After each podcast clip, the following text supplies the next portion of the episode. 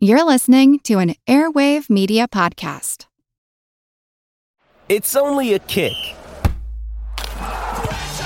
a jump, a block. It's only a serve. It's only a tackle, a run. It's only for the fans. After all, it's only pressure. You got this. Adidas.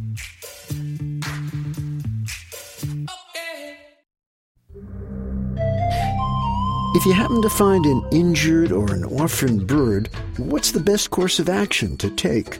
I'm Jim Metzner, and this is The Pulse of the Planet. And who is this? This is an American kestrel. It's a male, and he is probably four or five years old now. He hit a car uh, and damaged his wrist. Annie Mardiney is a wildlife rehabilitator based in Rosendale, New York.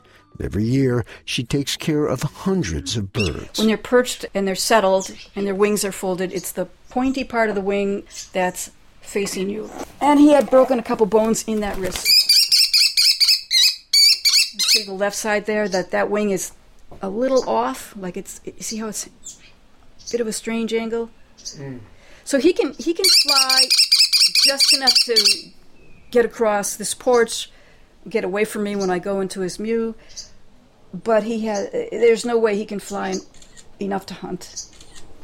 They they have to be preci- precision hunters. There's there's no messing around when you're hunting for live mice or dragonflies or smaller birds. I mean, starvation is right there on the edge if I let this guy go. I, there's no way this guy could be let go.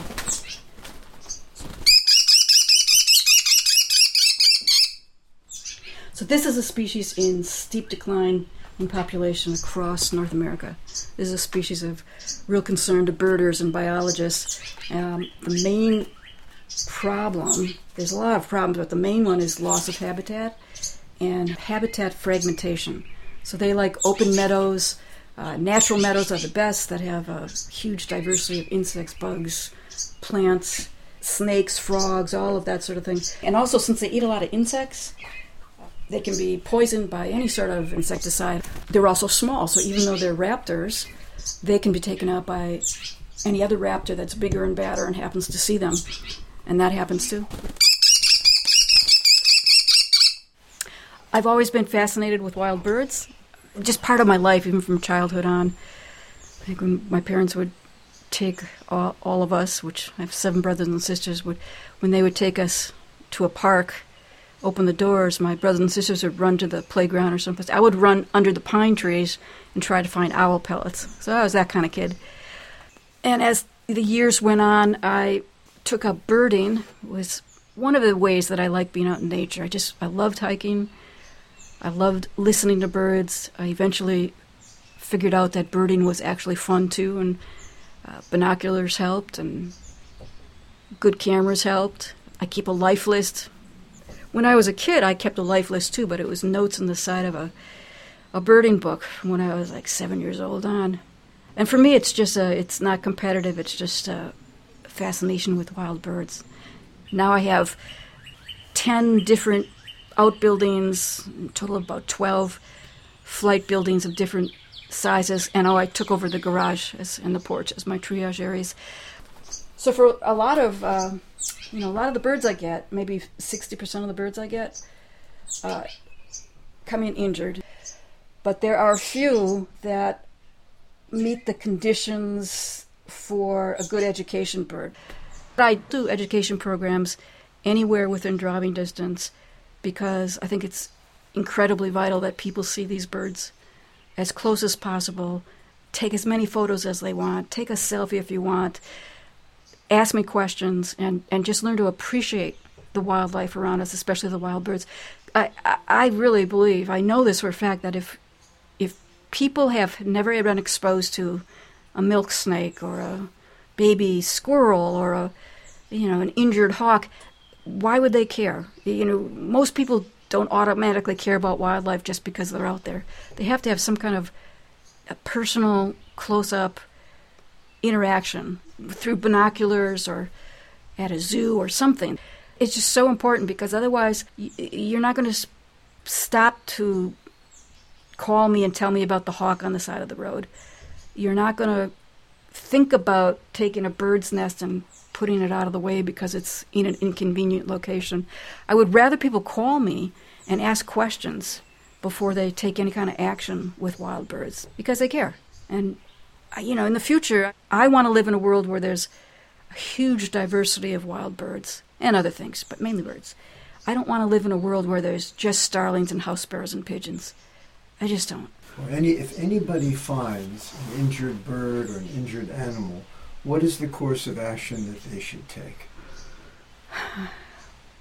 Well, it helps to have a list or a screenshot on your cell phone of wildlife rehabbers in your region. So every state is different. If you call me from California about a condor, you're just wasting time. If you call me about baby skunks in your basement, you're again wasting time. It's good to know who the rehabbers are in your region and know what they take. How would I find it? Where would I go? Lots of veterinarians have those lists handy. You can always text someone like me, the nearest rehabber that you happen to know, and ask who does uh, skunks. Do you know anyone who handles deer? I think it's important to not ever put yourself in danger. And now, baby animals, that's not really a big thing, with the exception of rabies vector species. I would I would say, you know, do not handle baby skunks and raccoons just because they're cute and they're in the road. You don't want to go through that. But uh, like baby birds, you can certainly pick up and move them to the side of the road, or take a little video or photograph and text that to me or whoever your local rehabber is, and ask what to do next. We network. We, you know, most of us know most of us.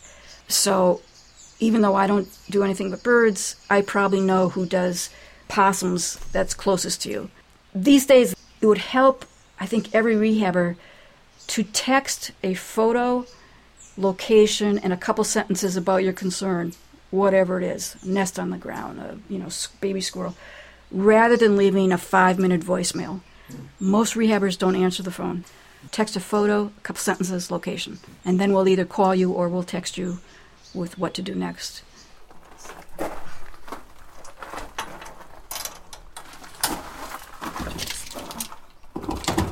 Ming buddy, where are you? There he is. Ming is a peregrine falcon who'd been hit by a truck. Well, now he's one of Annie's education birds that she takes around to schools and other facilities.